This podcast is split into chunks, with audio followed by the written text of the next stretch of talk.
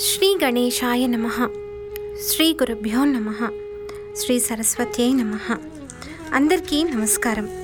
మీరు వింటున్నారు ధ్వని పాడ్కాస్ట్. నా పేరు వెల్లంకి శ్రీలక్ష్మి.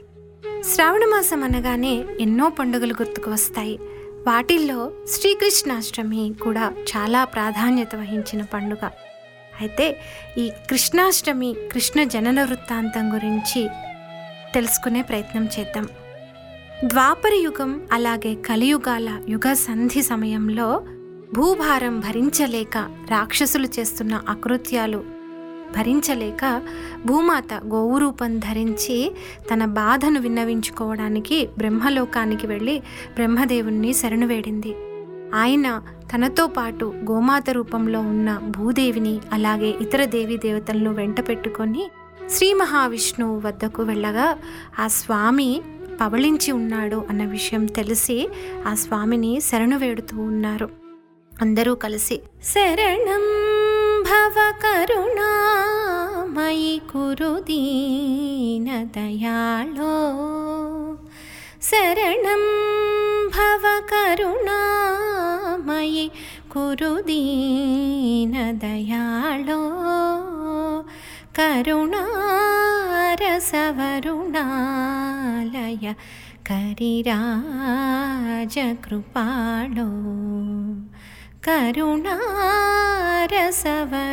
కరుణారసవరుణాలయ కరిరాజకృపాళో స్వామి నీవే తప్ప ఇతపరం బెరుంగా అన్న గజరాజును కాపాడినట్టుగా ఇక నీవు వెంటనే వచ్చి మమ్మల్ని కాపాడాలి స్వామి శరణు శరణు అంటూ వేడుకోగా ఆ స్వామి తన అభయహస్తాన్ని వారికి అందించారు. త్వరలోనే నేను కృష్ణుడిగా అవతరిస్తాను.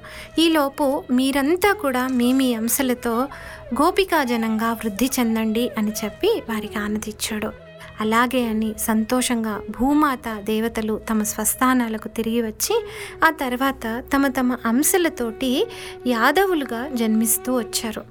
ఇంతలో మధురా నగరాన్ని ఏలుతున్న ఉగ్రసేనుని కుమార్తె అయిన దేవకీదేవి వసుదేవుణ్ణి వివాహం చేసుకొని అత్తగారింటికి వెళ్తూ ఉంటే ఆమె అన్నయ్యన కంసుడు ఎంతో ఆదరంతో ఆమెను అత్తవారింటికి దింపడానికి తానే స్వయంగా రథం నడుపుతూ ఉంటే ఆకాశవాణి పలికింది ఇంత గొప్పగా తీసుకొని వెళ్తున్నావు కానీ దేవకీదేవి అష్టమ గర్భంలో పుట్టే శిశువు నిన్ను సంహరిస్తాడు అని చెప్పింది. దానితోటి క్రుద్ధుడైన అతడు ఎవ్వరి మాట వినకుండా వారిరువురిని అంటే నూతన దంపతులైన దేవకీదేవి వసుదేవులను కారాగారంలో బంధించాడు. వారి శిశువులు ఏడుగురిని సంహరించాడు. ఆ తర్వాత ఎనిమిదవ గర్భంలో కృష్ణుడు ఆమె కడుపులో ప్రవేశించిన తర్వాత దేవతలంతా కూడా వచ్చి కారాగారంలో ఉన్న దేవకి వసుదేవులను చూస్తూ దేవకీదేవి గర్భంలో పెరుగుతున్న చిన్ని కృష్ణుణ్ణి దర్శనం చేస్తూ ఎప్పుడు ఈ స్వామి జన్మిస్తాడు? మా కష్టాలు ఎప్పుడు తీరుతాయి అంటూ ఎదురు చూస్తూ ఉన్నారు. అంతలో ఆ స్వామి యోగమాయాదేవిని పిలిచి తనకు చెల్లెలుగా నందవ్రజంలో ఉన్న నందుడు యశోదలకు కుమార్తెగా జన్మించమని తనకు కృష్ణావతారంలో సహాయం చేస్తున్నందుకు గాను తన చెల్లెలుగా సహాయం చేస్తున్నందుకు గాను లోకంలో అద్భుతమైన పూజలు అందుకుంటావు అని ప్రతి ఒక్కరి ఇంటిలో కూడా గ్రామ దేవతగా కూడా అంటే కాళీ పార్వతి ఇత్యాది రూపాలు మాత్రమే కాకుండా గ్రామ దేవతగా కూడా అందరినీ చల్లగా కాపాడుతూ పూజలు అందుకుంటూ ఉంటావని తాము ఏదైతే తింటారో అదే నీకు ప్రసాదంగా వినియోగిస్తూ నిన్ను తమ ఇంటి ఆడబడుచుగా అందరూ గౌరవిస్తారని కూడా వరమిచ్చాడు యోగమాయకు. అలాగే అని చెప్పి యోగమాయ నందవ్రజం చేరింది. ఇంతలో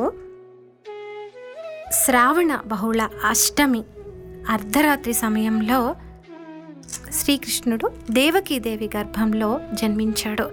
ఎంతో అద్భుతంగా నాలుగు భుజాలతోటి శ్రీ మహావిష్ణువు తన స్వస్వరూపంతో నిజానికి దేవకీదేవికి జన్మించి ఇప్పుడు ఆ రూపంలోనే వారిరువురితో మాట్లాడి ఎలాంటి కష్టాలు ఇకపై ఉండవని తాను ఉద్ధరించడం కోసమే పుట్టానని చెప్పి ఆ తరువాత తన రూపాన్ని ఉపసంహరించుకొని పసివాడిగా మారిపోయాడు.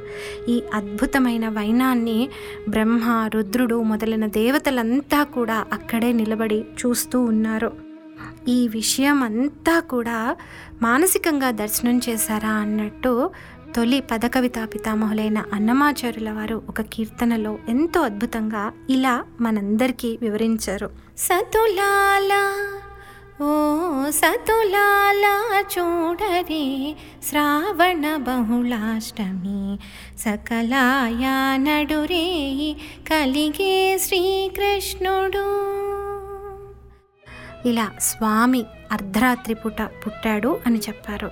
ఆ పుట్టినప్పుడు ఎలా ఉన్నాడు అంటే పుట్టేయపుడే చతుర్భుజాలు శంఖు చక్రాలు ఎట్లు ధరించనే ఈ కృష్ణుడు అట్టే కిరీట